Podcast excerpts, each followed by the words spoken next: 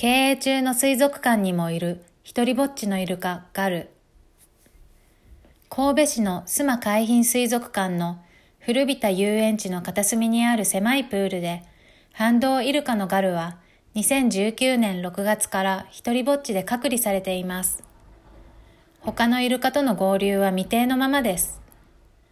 このガルは現在妊娠中のイルカの赤ちゃんの父親にあたります。2019年12月現在。オスなので繁殖計画がないときは、メスたちから隔離されてしまい、一人ぼっちのプールで触れ合いや餌やりに利用されています。けたたましい音楽の響く遊園地の一角にイルカがポツンといる、そんな異様な光景の中、ガルは訴えるように泣き続けたり、垂直に水面から出ては倒れ込むような行動を繰り返していました。千葉県銚子市の猪崎マリンパークにいるハニー。彼女は閉館した水族館で孤独なイルカですが、この須磨海浜水族館は現在も経営中です。孤独なイルカは経営中の水族館にもいるのです。繁殖や子育てに邪魔であるからと、オスのイルカが隔離されることは他の水族館でもあることです。逆に母子のイルカだけがバックヤードに隔離される場合もあります。イルカは群れ、家族で暮らす動物です。子育ては群れのメスたちで行われ、若いメスが子守りをしたり、年を取ったイルカが守ったりと、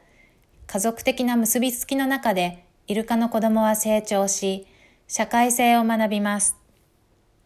オスは基本的には子育てには参加することはないため、他の群れに移動することもあります。イルカを単独で隔離する水族館の人工繁殖、それはイルカ本来の生態を無視したものです。客寄せの都合で行われる飼育や繁殖の歪みは、当のイルカたちに孤独や病死といった大きな負担を強います。